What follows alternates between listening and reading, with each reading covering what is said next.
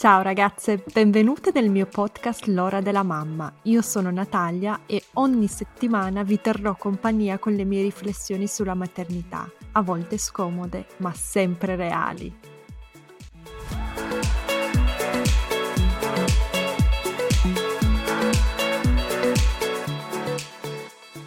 Ciao ragazze, oggi con me ho Anna. Anna è un'ostetrica ed è specializzata in riabilitazione del pavimento pelvico e il suo studio è a Torino. Ciao Anna. Ciao Natalia, tutto bene? Benissimo. Anche Anna ha un podcast e si occupa di pavimento pelvico. Anna, ti ricordi la nostra diretta di quasi un anno fa? E come? È stata una, un'esperienza molto bella, tra l'altro. Abbiamo avuto tanti contatti dopo quella diretta. Assolutamente. Mi ricordo che mi hai fatto, io credo di aver ripetuto la frase, mi hai aperto un mondo tipo dieci volte.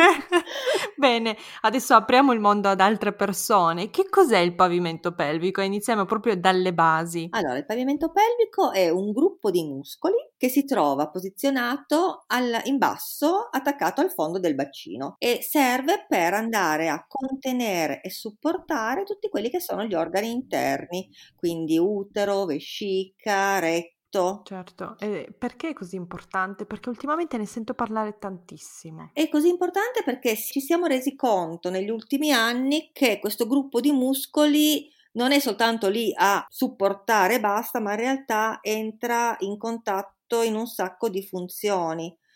Per cui una sua disfunzione, quindi quando un pavimento pelvico non, eh, non assolve bene quelle che sono le sue funzioni, crea diversi tipi di disturbi e di disagi anche non, non facilmente immaginabili, come ad esempio una cistite ricorrente, che magari si pensa che c'entri soltanto con la vescica, in realtà anche questi muscoli in disfunzione possono andare a creare ad esempio la cistite. Quindi andando un attimino più a capire quali sono le funzioni di questo, di questo gruppo di muscoli, si è capito che eh, può centrare con diversi tipi di eh, patologie. E quando si è scoperto? Perché hai detto che è una cosa recente, di quanti anni parliamo? Allora, dipende dove guardiamo, perché se andiamo a guardare in Oriente l'hanno sempre saputo, noi siamo arrivati, noi in Occidente ci siamo arrivati un pochino più tardi e in Europa ancora più tardi, in Italia decisamente da pochissimi anni, in Italia parlo di circa 20 anni che iniziamo a parlare di pavimento pelvico,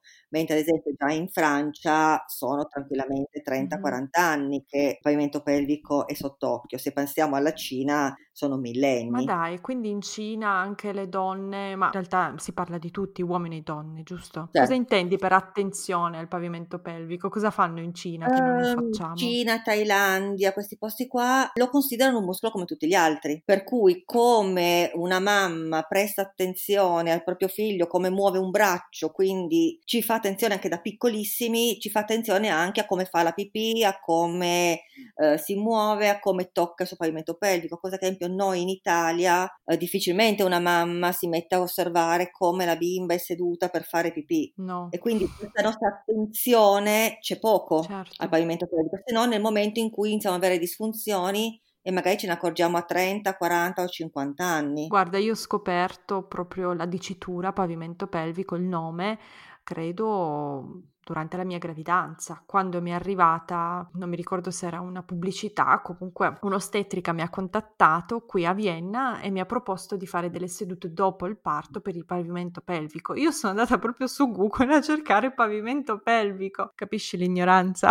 Sì, ma è normale, a me capita, capitava spesso, soprattutto qualche anno fa, quando facevo delle, degli incontri informativi sul pavimento pelvico, proprio per spiegare cosa fosse il pavimento pelvico, quando dicevo alle persone, guarda, guardate vicino a voi c'è un pavimento pelvico, provate a toccarlo, persone andavano a toccare il pavimento, il floor, cioè proprio le piastrelle per oh, terra. Oh mamma, ecco io sarei stata una di quelle. Ma non è una roba così strana e a qualunque livello di cultura, cioè non era un problema di persone che non avessero scolarità, ok, era proprio un discorso che il pavimento pelvico fino a 3-4 anni fa era completamente ignorato. Per fortuna adesso sta iniziando un pochino a passare la cultura del pavimento pelvico, per cui almeno alle gravidanze, almeno nel dopoparto le donne vengono informate che esiste un pavimento pelvico. Sì, certo, sì, me ne sono accorta accorta anch'io, ma quando parlavi di bambine o di mamme che, o di papà che guardano i piccoli, eh, mentre fanno la pipì, cosa intendevi? Qual è la posizione? Quali sono le posizioni giuste sul water o sul vasino? Uh, guarda, sfondi una porta aperta perché eh, il discorso dei bambini è un, è un punto focale che io continuo a avere in mente, nel senso che io sono convinta che se riuscissimo a fare in modo che tutti i genitori iniziassero a rendersi conto che il pavimento pelvico,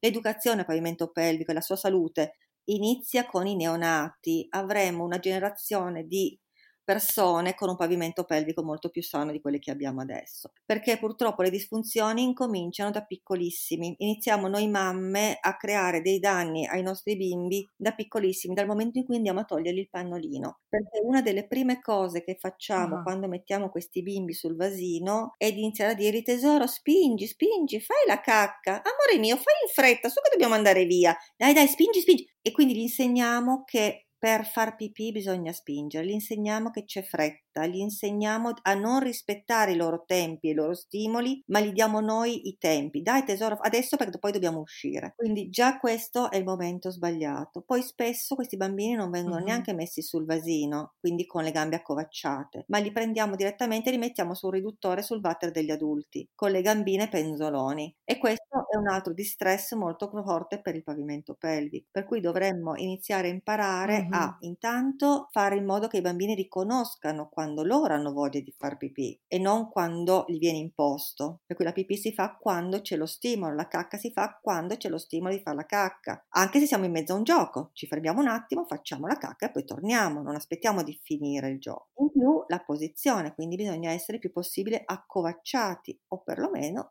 riprodurre la posizione accovacciata uh-huh. mentre eh, siamo seduti sul gabinetto, anche quello degli adulti. Ok, quindi con quelle scalette, le varie... Ma va benissimo anche una sediolina, va bene una pila di rotoli di carta igienica uno sull'altro, possiamo inventarcelo il sistema. La cosa fondamentale è che il bambino si ritrovi con i piedini appoggiati su una superficie stabile e che le sue ginocchia siano più in alto rispetto all'ombelico. Okay. Praticamente riproduciamo la posizione accovacciata. Certo, ma stavo pensando invece, mia figlia ha già 4 anni, quindi quel momento l'abbiamo superato. Io queste informazioni le avevo, quindi credo, adesso non, non lo posso affermare con certezza, ma credo di aver fatto un buon lavoro e di farlo ancora perché ci tengo, insomma.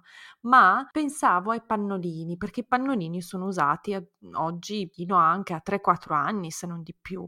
E mi ricordo anche mia figlia, due anni, che faceva uh, la cacca in piedi, quindi non era una posizione accovacciata lì, c'è un problema secondo te? Spesso i bambini se li lasci da soli tranquilli tendono ad accovacciarsi uh-huh. quando fanno la cacca nel pannolino, infatti forse è uno dei primi sti- segni in cui capisci che il bambino deve farla. Okay. Si può spiegare che, amore, prova ad accovacciarti mentre fai la cacca, guarda che è più facile, uh-huh. soprattutto se iniziamo a vedere che tende a spingere. Perché un'altra cosa terribile è insegnare ai bambini a spingere per fare la pipì o per fare la cacca. E perché è un problema? È un problema perché per uh, fare sia la pipì che la cacca uh, esistono degli sfinteri che vanno invece a bloccare, quindi a chiudere questa nostra eliminazione. Quando noi dobbiamo fare uscire pipì o cacca, dobbiamo permettere a questi sfinteri invece di aprirsi quindi, una volta aperti, abbiamo la forza di gravità che gioca a nostro favore. Sia i liquidi che i solidi sono soggetti alla gravità, quindi basta aprire la porta che questi vadano giù, senza aver bisogno di forzarli.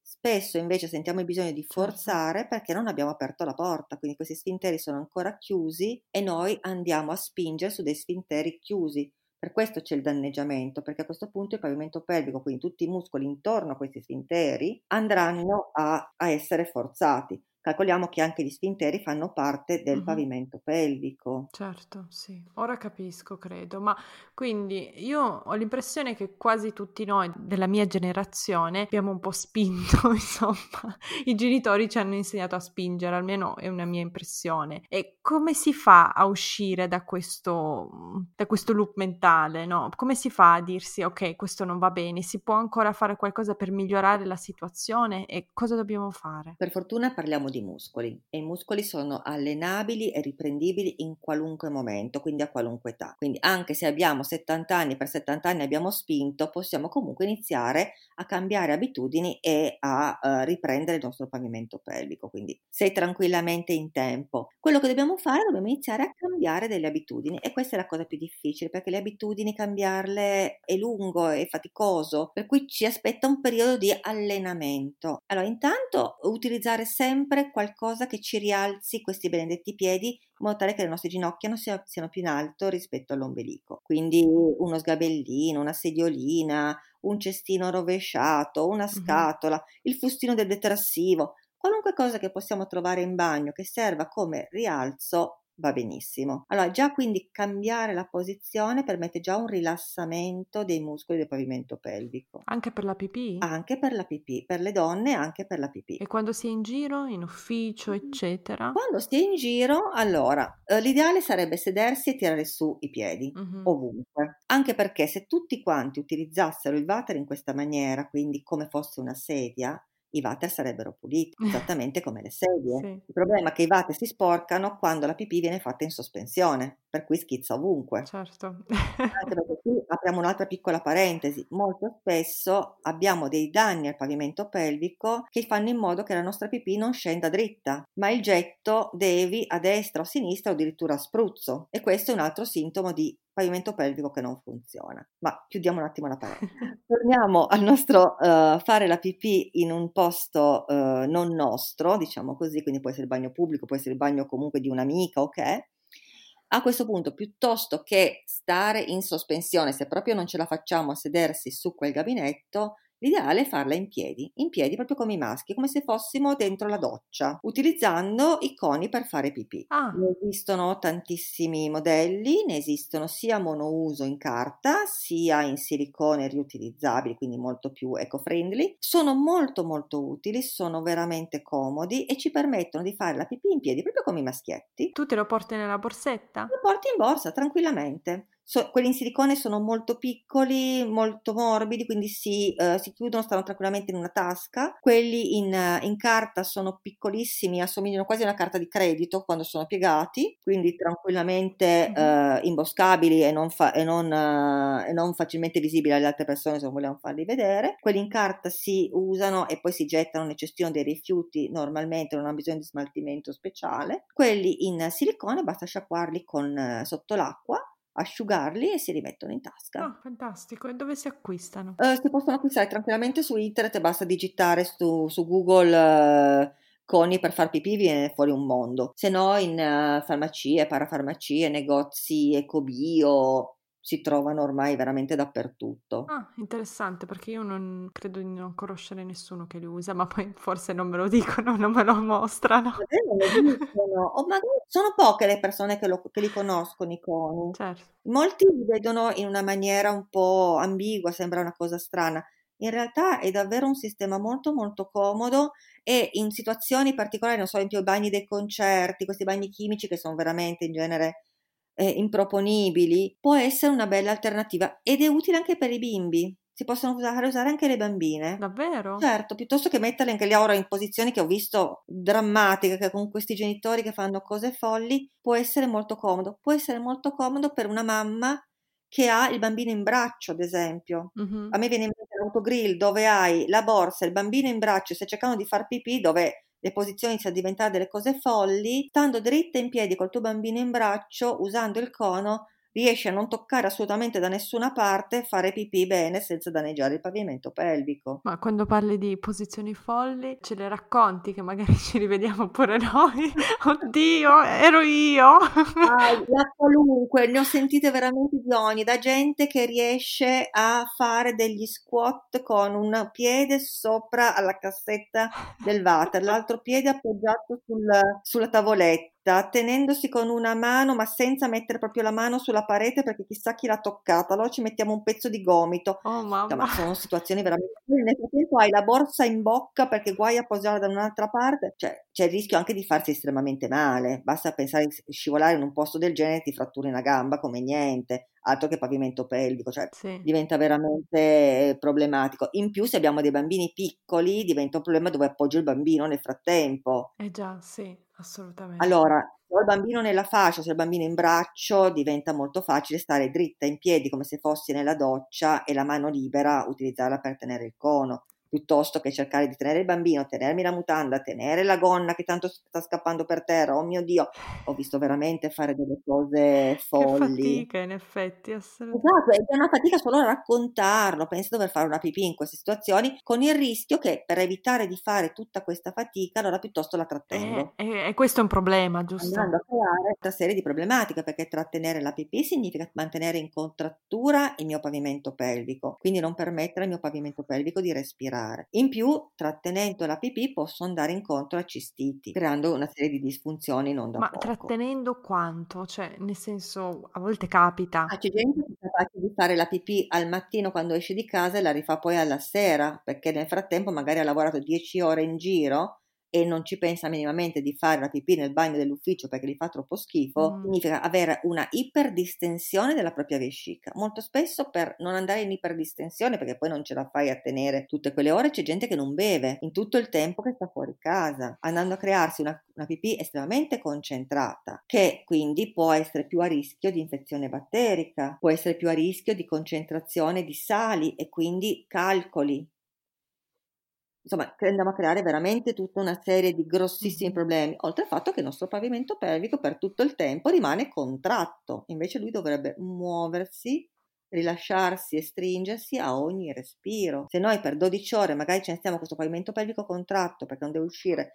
neanche una goccia perché non ci possiamo permettere di fare la pipì in giro, a fine giornata, a fine di una settimana, il nostro pavimento pelvico non sarà più in grado di eh, rilassarsi. Sì, ma quando uno deve scegliere tra igiene e pavimento pelvico, quasi tutti scelgono igiene, no? Perché soprattutto adesso col Covid, Dipende cosa intendi per igiene. nel senso se devo usare un bagno che non è proprio pulitissimo, anche non è semplicemente mio, sembra quasi più sicuro trattenerla che usare un bagno dell'ufficio, del luogo In pubblico. i bagni, se tutti quanti li usassero bene, diventano alla stregua di una, di una sedia.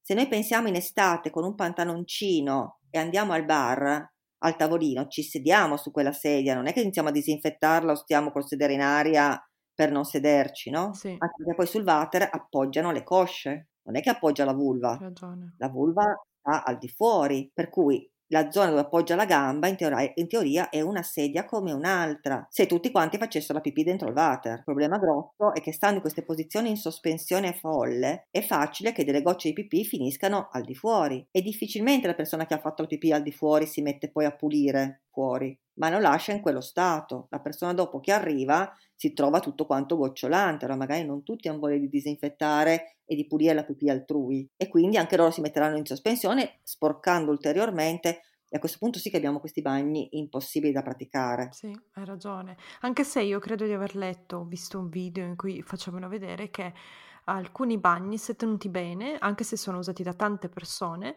sono più puliti di, per esempio, dei soldi, delle cucine, addirittura di certi il ristoranti. del carrello della spesa, eh. Esatto, sì. Il carrello della spesa è un posto che è più sporco del water, ma non ci pensiamo e spesso con la mano del carrello della spesa andiamo magari anche a prenderci la brioche e ce la mangiamo. Sì. Non adesso nessun con il. Covid che siamo tutti... Non adesso con il Covid, però normalmente non è un gesto così strano visto fare o con il bambino dentro al carrello che tocca tranquillamente, magari mette in bocca il manico del carrello, cioè sono gesti tutto sommato familiari, senza che nessuno si scandalizzi più di tanto. Sì. Vorrei vedere la mamma che fa avvicinare il bambino al water e gli lascia leccare il Oh copriwater. mio Dio, adesso tutte le mamme hanno spento il tutto podcast perché... Se abbiamo un water usato bene, dove Eh tutti sì. quanti semplicemente si siedono, è davvero una sedia. Ma Anna, passiamo invece al pavimento pelvico per le donne in gravidanza. Sì. Quanto peggiora? Perché si svegliano tutti? Ah, sono incinta, ho partorito e vado a farmi controllare il pavimento pelvico, ho dei problemi. Cosa succede al pavimento pelvico durante la gravidanza e poi durante il parto o nel postparto? Allora, intanto il grosso stress che riceve il pavimento pelvico è dovuto alla gravidanza, non tanto al parto. Per cui, indipendentemente dal tipo di parto che avremo, che sia un taglio cesareo, che sia un parto spontaneo, abbiamo già da calcolare il sovraccarico della gravidanza. Perché il nostro utero aumenterà di volume, ci sarà tutto il peso del nostro bimbo, del liquido amniotico, della placenta, più gli eventuali chili che nel frattempo avremo preso, vanno a gravare, quindi a aumentare di peso sopra il nostro pavimento pelvico, il quale deve sorreggere più peso rispetto a prima. Questo aumento di peso può creare una disfunzione, può creare una non giusta, non normale, mettiamo così, eh, motilità e funzione che eh, deve svolgere il nostro pavimento pelvico. L'ideale sarebbe poter fare una visita prima del, di, dell'avere una gravidanza, in modo tale da, da sistemare il pavimento pelvico, per cui se ci portiamo dietro delle disfunzioni e le disfunzioni le possiamo, come abbiamo visto, vedere, avere anche nelle bambine. In ragazze di 20 anni io trovo molte disfunzioni del pavimento pelvico, donne che non hanno mai avuto gravidanze. Che tipo di disfunzioni? In genere troviamo degli ipertoni, troviamo dei prolassi, uh-huh. troviamo disfunzioni anche molto importanti, cistiti ricorrenti, dolore durante i rapporti, vaginiti ricorrenti, sono già sintomo di un pavimento pelvico che non funziona bene. Uh-huh. Perdere qualche goccia di pipì mentre si fanno i salti in palestra, mentre si fa un sollevamento pesi, è un sintomo di disfunzione del nostro pavimento pelvico. Avere la sensazione di uh, acqua che entra dentro la vagina o che esce quando usciamo fuori dalla vasca da bagno è un sintomo di disfunzione che spesso si hanno anche a 20 anni molto spesso dovute magari ad allenamenti estenuanti in palestra, ad esempio, o posture sbagliate. Quindi già prima della gravidanza andrebbe analizzato come sta il pavimento pelvico. Se non l'abbiamo fatto, in gravidanza diventa veramente il momento importante per andare a valutare come sta il nostro pavimento pelvico, in modo da poter aiutarlo a supportare quello che sarà il peso della gravidanza in modo da farlo arrivare al momento del parto nella maniera più tonica ed elastica possibile, così che eh, possiamo portarci al parto nella situazione migliore possibile e quindi favorire anche un parto spontaneo evitando anche possibili lacerazioni o addirittura tagli e accompagnare in modo più fisiologico e migliore la nascita del nostro bimbo. Ah, ma quindi un pavimento pelvico sano può anche aiutare durante il parto? Certo, perché il nostro pavimento pelvico fa parte del, dei vari po- punti in cui passerà il nostro bambino durante il parto. Il bambino deve passare proprio attraverso i muscoli del pavimento pelvico per nascere e se noi sappiamo controllare quei muscoli e sappiamo rilassarli nel momento giusto in cui sta passando la testa del nostro bimbo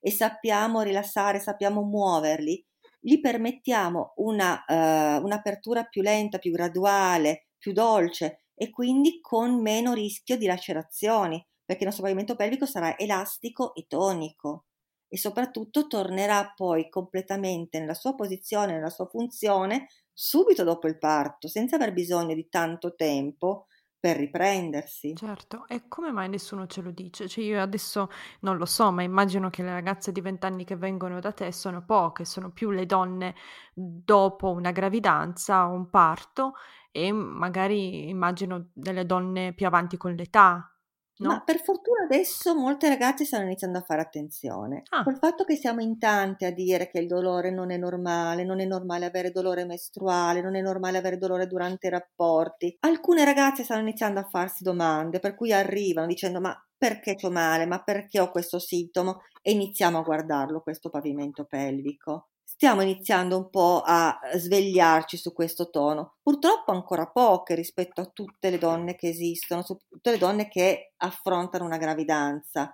Mi capita di trovare donne che mi arrivano dopo due o tre anni dal parto dicendomi ma a me non ha detto nessuno che esiste il pavimento pelvico e che potevo fare delle cose prima. Eh già, anche perché non ci sono così tanti professionisti e comunque in Italia siete ancora una figura nuova, siete in poche. Ci spieghi un attimo che cosa fa esattamente perché tu sei ostetrica e chi altro può occuparsi del pavimento pelvico? Allora, di riabilitazione del pavimento pelvico si può occupare soltanto un operatore sanitario il che significa che può essere soltanto un'ostetrica, un fisioterapista, un'infermiera oppure un medico, un fisiatra, purché siano specializzati in riabilitazione del pavimento pelvico. Non si può occupare di riabilitazione del pavimento pelvico un personal trainer, una persona che fa pilates, una persona che fa yoga, deve essere un operatore sanitario. Mm, okay. E gli osteopati? Assolutamente no. Ok. Non è un operatore sanitario l'osteopata. Mhm. Può essere soltanto un fisioterapista, un'ostetrica, un'infermiera. Deve essere uno- un operatore sanitario.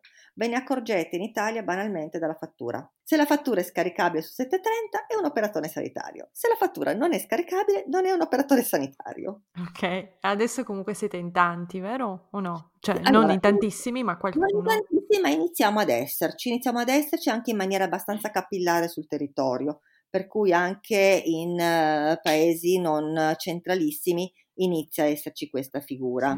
Una cosa mi ha sorpreso tantissimo è quello che hai detto sul starnutire o salti, avere delle perdite o quando ridi avere delle perdite. Quello hai detto che è un segno di qualcosa che non va col pavimento pelvico. Noi siamo fatte per essere dei rubinetti che tengono, Mhm. sia saltando, sia correndo, sia ridendo. Non dobbiamo perdere neanche una goccia, anche perché se fate il paragone con i vostri rubinetti del vostro bagno a casa, se iniziassero a perdere una goccia ogni tanto vi preoccupereste. Non direste è normale, è così il mio rubinetto. Eh. La stessa cosa vale per noi. Non è assolutamente normale perdere urina, neanche una sola goccia, neanche soltanto mentre sto ridendo, neanche se sono in gravidanza, neanche se sono arrivata alle ultime settimane, perché il nostro pavimento pelvico dovrebbe permettere una buona continenza, quindi tenere chiuso. E se succede solo una volta è comunque motivo di preoccupazione? Un motivo per andare a vedere perché è successo. Mhm. Bisogna andare a controllare col pavimento pelvico, vuol dire che c'è una piccola disfunzione, poi magari è una cosa molto piccola, si risolve molto in fretta, però dobbiamo andare a controllare cosa è successo. Sì, e, mm, sai, stavo pensando anche a quei negozi, io sono stata oggi a fare la spesa e c'era proprio vicino agli assorbenti per le mestruazioni, c'erano anche gli assorbenti per eh, l'urina, no? Certo, Che sono, il marketing lo fa vedere come una cosa quasi normale eh, per la terza esatto. età, la donna sorridente, dall'aspetto anche molto giovanile, insomma, con gli assorbenti. Sì, adesso da noi in Italia c'è una campagna dove si vedono addirittura le ragazzine, Ah, cioè vedi quante le, le varie fasce d'età, per cui vedi la donna in menopausa, la donna dopo il parto, la donna in gravidanza, tutte che sorridono felici con l'assorbente. Ma per carità, meno male che ci sono, fa anche piacere che ci sono, che siano anche belli, che siano confortevoli, però deve passare molto chiaro il messaggio che quello è un supporto comodo in attesa di fare una riabilitazione, di andare a vedere cosa sta succedendo. E finché non sono guarita, mi sta bene che sia confortevole, ma quella non è la soluzione, è solo il tamponamento al sintomo finché non ho fatto una cura. Sì, e secondo me invece il messaggio che passa è normalizziamo quel problema lì, non è un problema. Questa è la Sì, mia perché opinione. purtroppo discorso di Sì, marketing. Se io ti dico che questo può essere un problema, tu mi compri gli assorbenti soltanto il tempo che fai riabilitazione, poi non li comprerai mai più. Se invece ti dico che è normale, tu li compri per tutta la tua vita, perché da solo non se ne andrà il sintomo se tu non fai qualcosa. E la, esatto. l'incontinenza si può guarire l'incontinenza, anche Davvero? Anche 80 anni. e come? Allora, l'incontinenza eh, è dovuta a una malfunzione del pavimento pelvico, ossia il pavimento pelvico non riesce a chiudere e a dare la tenuta per, ad esempio, chiudere eh, l'uretra e quindi non far uscire la pipì. Il pavimento pelvico in questo caso può essere o troppo molle, quindi non riesce a dare questa bella chiusura, oppure troppo rigido, quindi ipertonico, e non riesce a chiudere perché è irrigidito. Allora si va a cercare qual è la causa, in base a qual è la causa si fanno delle eh, terapie mirate a risolvere quel problema. Perché un altro problema molto grosso è che le persone che vedono che eh, hanno un'incontinenza iniziano a fare degli esercizi di rafforzamento del pavimento pelvico. Ma molto spesso, quando si hanno delle incontinenze, non si ha un problema di ipotono, ma bensì si ha un problema di ipertono, cioè maggior tono del pavimento pelvico. E andare a fare questi esercizi di rinforzo va a creare dei grandissimi danni, perché va a peggiorare quello che è il mio problema iniziale. Ok, quindi la soluzione non è mai fare esercizi fai da te, ma andare da un professionista. Sì, perché bisogna capire qual è il problema alla base, se no c'è il rischio di aggravare ulteriormente il problema che c'è. Sì, e invece questi esercizi famosi, i famosi Kegel, cosa ne pensi? E sono quello il problema. Mhm. I Kegel vanno benissimo se si ha un pavimento pelvico ipotonico completamente rilassato. Allora, se io so esattamente intanto dove sono i miei muscoli, perché l'altro grosso problema è sapere dov'è il pavimento pelvico. Molte donne a cui viene detto stringi e lascia, e magari stringono però altri muscoli, molto spesso vanno a stringere i muscoli dei glutei o gli addominali, ma il pavimento pelvico non lo muovono minimamente, quindi c'è un rischio di andare a muovere tutt'altro. E se per caso muovono proprio i muscoli giusti, se quei muscoli non sono ipotonici, quindi completamente rilassati, ma magari sono ipercontratti e vanno ulteriormente a contrarli, creano un aggravamento di questa situazione. Per questo i Kegel fatti così da soli in autonomia possono essere dannosi, perché non sappiamo cosa stiamo muovendo e se stiamo muovendo il gruppo giusto di muscoli o se magari stiamo muovendo quei muscoli che invece in quel momento sono da tenere fermi o da rilassare. Capisco bene, sì. Ma quindi tutti i problemi, secondo te, quasi tutti i problemi o o proprio tutti i problemi si possono risolvere al pavimento pelvico. Per esempio, non lo so, il dolore durante i rapporti dipende anche dal pavimento pelvico, può dipendere? Può dipendere, molto spesso dipende. Eh, diciamo che eh, si possono risolvere molto bene tutte pavi- quelle alterazioni del pavimento pelvico che sono a base muscolare. Un po' più difficile è quando c'è una disfunzione di tipo neurologica.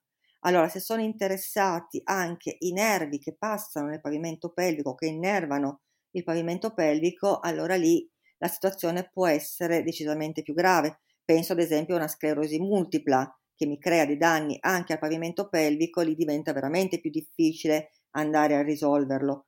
Però sono veramente pochi i casi legati a una sclerosi multipla o a un danno neurologico. Molto più frequente e trovare delle disfunzioni legate unicamente a un problema muscolare e allora in quel caso la risoluzione è del 100% se la persona ha voglia di muovere quei muscoli. Mm. E invece lo sport, stavo pensando perché a me piace, mi piace fare sport, mi è sempre piaciuto quanto impatto ha sul pavimento pelvico, per esempio andare a correre? Allora, lo sport dipende che tipo di sport facciamo e come lo facciamo. Allora, tutto ciò che mi va a coinvolgere la parte del core, la parte dove ci sono gli addominali, sono sport che possono creare una pressione, o anzi che creano una pressione sul pavimento pelvico. Ora, questa pressione deve essere adeguata a quanto il nostro pavimento pelvico riesce a sostenere. Per questo servirebbe fare una valutazione, quindi andare a capire come sta il nostro pavimento pelvico, in che condizioni di tono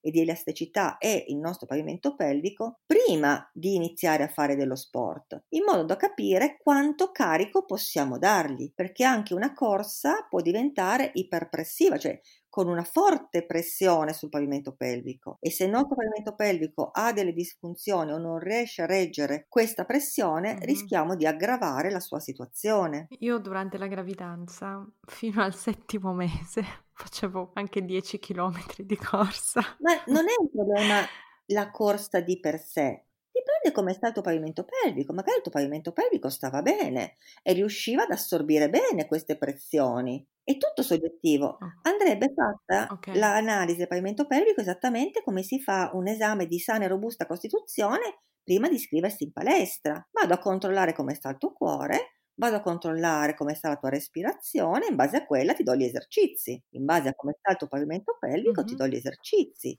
E se scopro che hai un pavimento pelvico che non sta tanto bene, magari prima lo sistema e poi iniziamo a fare gli esercizi. Certo, sì. E come tra l'altro la visita come funziona? Come lavori tu con le tue pazienti? Allora, la prima visita è una visita molto lunga, è una visita che dura almeno due ore. Oh mamma mia, due ore! Due ore, molto spesso non ci bastano. Sei la migliore amica di tutte le tue pazienti e le conosci poi, vero? Sì, diventiamo molto intime, assolutamente sì. Allora, due ore perché mi serve fare innanzitutto un'ottima anamnesi, ossia io ho bisogno di poter andare a indagare tanti aspetti. Ho bisogno di sapere come stanno durante il giorno, che postura assumono, quindi che tipo di lavoro fanno, ma non tanto per sapere il lavoro di per sé, ma proprio per sapere in che posizione loro stanno, quante volte vanno a fare la pipì durante la giornata, come fanno la pipì, in che posizione sono messe, ho bisogno di sapere che tipo di malattie hanno o hanno avuto in passato, perché anche queste possono influenzarmi il pavimento pelvico, sapere se hanno avuto interventi, se hanno avuto delle cicatrici, perché una cicatrice che magari mi crea delle aderenze potrebbe crearmi delle aderenze anche sul pavimento pelvico o comunque influenzarlo e creargli meno elasticità e meno movimento. Quindi si vanno proprio a indagare le mestruazioni, tutta la parte sulle mestruazioni, sull'assetto ormonale, sono tutte cose che possono influenzare il pavimento pelvico e che vanno quindi indagate. E già solo per fare tutta la parte anamnesi normalmente almeno un'oretta viene fuori. Mm-hmm. Dopodiché inizia la parte clinica, per cui la parte di visita e si va a vedere intanto la postura, quindi come si è, se si è in asse, se si è dissimmetrica, se il bacino è storto, se le spalle sono dritte, si va a vedere come si respira, perché il diaframma respiratorio, il suo uso è in stretto contatto con il pavimento pelvico, quindi un, un diaframma che magari è contratto, che non si muove bene, può darmi delle interferenze sul pavimento pelvico. Mm. Dopo aver visto questo, si vanno a vedere i muscoli intorno al pavimento pelvico, quelli che sono chiamati ausiliari, che lo aiutano, come gli addominali, gli psoas, i muscoli dell'anca, per vedere anche loro come stanno. Fatto questo, iniziamo ad occuparci uh, della vulva per cui si inizia a fare un'ispezione visiva, si inizia a vedere eh, il colore, si inizia a vedere il movimento, si inizia a vedere se c'è un'apertura, se non c'è un'apertura, si vede come la persona sente e muove il suo pavimento pelvico. Si fa poi un test neurologico, dopodiché si inizia a valutare il pavimento pelvico andando a vedere muscolo per muscolo il suo movimento. Perché l'analisi del pavimento pelvico non è semplicemente mettere un dito in vagina e dire mm. stringi e lascia, ah ok, tutto a posto ma bisogna andare a sentire tutti i vari muscoli, quelli di destra, quelli di sinistra, quelli più anteriori, quelli medi, quelli profondi, ci sono diversi livelli, per questo occorrono due ore, perché poi alla fine di tutto ciò bisogna tirare le fila e iniziare a capire se ci sono delle disfunzioni e come andarle a trattare per quella singola persona. Ok, e in media quanto bisogna tornare da uno specialista? Quante volte? Quante visite necessita? Immagino sia molto molto soggettivo, ma insomma in media. è molto difficile perché è davvero estremamente soggettivo, perché dipende tanto dal tipo di disfunzione che abbiamo. E poi, visto che parliamo di riabilitazione, quindi la maggior parte del lavoro verrà fatta a casa dalla persona, con esercizi che le vengono assegnati, come lavora poi a casa questa persona.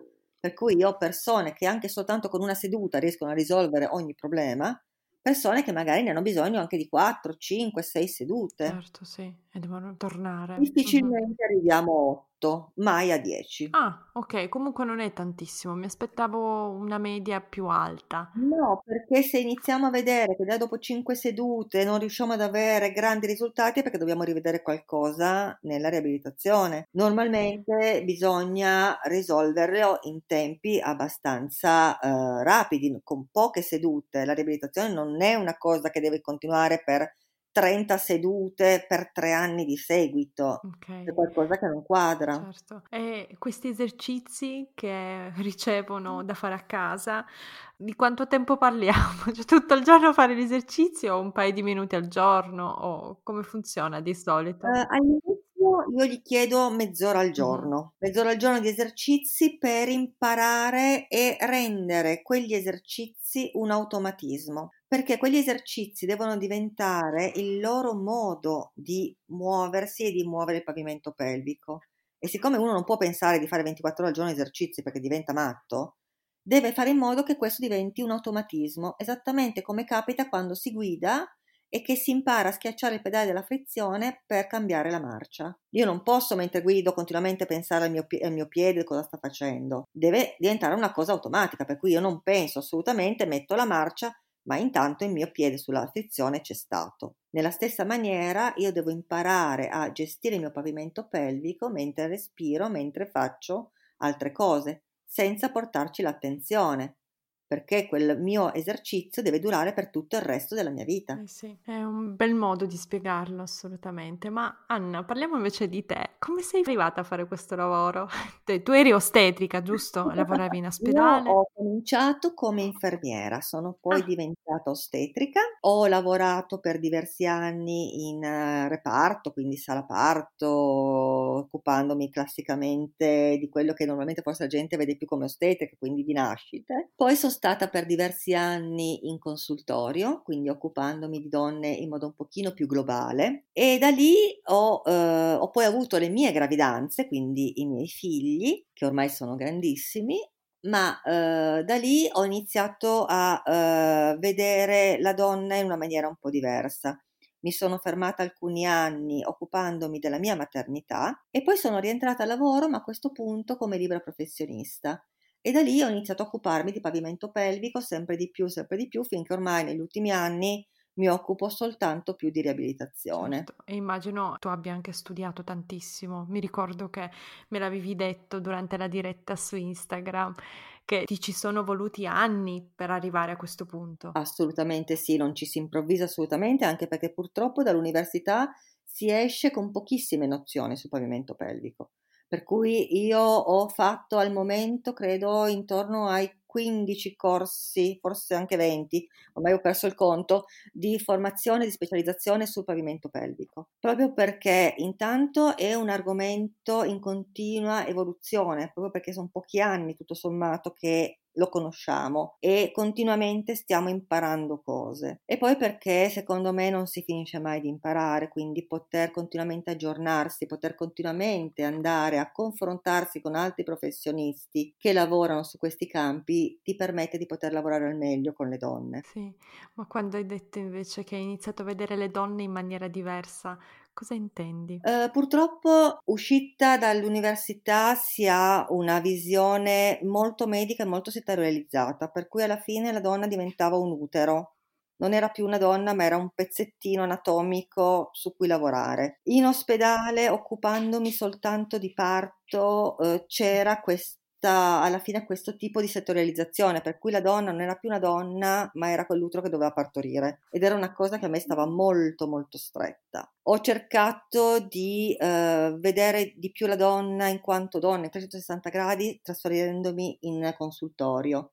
E lì riuscivamo a avere la donna in tutte le fasi della sua vita, per cui me ne occupavo dall'adolescenza alla menopausa e già diventava una cosa un pochino più completa. Con la maternità mi sono resa conto che uh, in realtà c'era molto di più nella maternità, non c'era più soltanto uh, un utero, delle ovaie, degli ormoni che si mettevano in movimento, ma c'era una testa, c'era un corpo, c'erano delle ossa, c'erano dei muscoli, c'erano tante, tante cose che era in realtà il tutto. E quindi ho cercato di lavorare su questo tutto. Mi sono resa conto che sul pubblico non riuscivo a farlo come volevo e quindi ho lavorato in proprio. Già soltanto il fatto che io adesso posso permettermi di fare la prima visita che dura due ore e quindi poter esaminare in toto la donna. Io mi rendo conto che invece in strutture pubbliche la prima visita la fanno in mezz'ora. Io in mezz'ora riesco giusto a chiedere dati anagrafici alla donna. Pensare di fare anche la visita non riuscirei a dare la stessa qualità. Assolutamente. Lavori principalmente con le donne o anche con gli uomini? Io lavoro unicamente con le donne. Per scelta? Per scelta, assolutamente sì, perché intanto mi sono specializzata sulle donne, uh-huh. non sarei così brava altrettanto brava su un uomo. E poi trovo più feeling nel lavorare con donne o perlomeno lavorare con persone vulvo-vagina munite, mettiamola così che forse è più completo come tipo di, uh, di approccio. Perché comunque mi capitano anche persone che non sono donne che però hanno una vulva. Uh-huh. e a quel punto io riesco a gestirla molto bene. Molto più difficile per me è lavorare con persone che si sentono donne che però hanno pene munito a quel punto faccio più fatica, ma perché ho meno dimestichezza con un pavimento pelvico pene munito. Capisco, sì.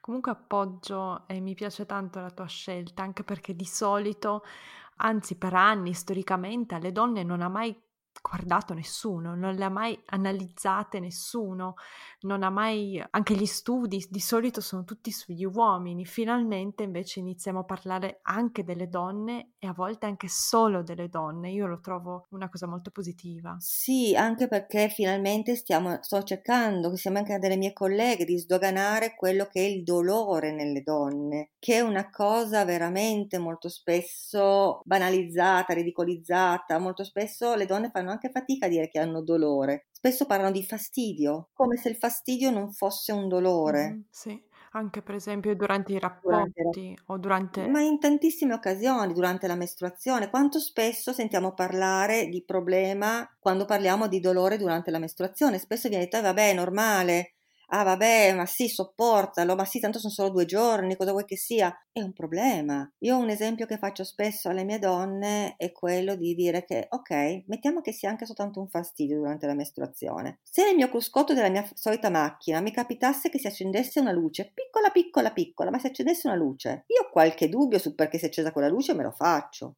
Perché non devo farmi dei dubbi se ho un fastidio? Un dolore piccolo? Ok, ma è sempre un dolore. Fermiamoci, cerchiamo di capire perché ce l'ho. E tu sei la figura giusta per andare a capire e vedere se questo problema, questa piccola luce arrivi dal pavimento pelvico? Assolutamente sì. Uh, una persona specializzata in riabilitazione del pavimento pelvico può assolutamente essere in grado e ha gli strumenti per valutare se quel dolore arriva o ha attinenza con il pavimento pelvico. Se è un'ostetrica ancora meglio perché oltre al fatto del pavimento pelvico ha tutte quanto il bagaglio di informazioni riguardo utero, ovaie, funzioni, ormoni, eccetera, eccetera, che magari un infermiere o un fisioterapista magari non ha disponibili. E quindi se parliamo di dolore mestruale, sicuramente la figura specializzata che va meglio è un'ostetica specializzata in riabilitazione del pavimento pelvico. Ma dai, questa cosa invece mi, mi sorprende tantissimo perché io avrei detto un ginecologo. Sono due aspetti diversi. Allora, eh, il ginecologo non sempre, o meglio, molto poco spesso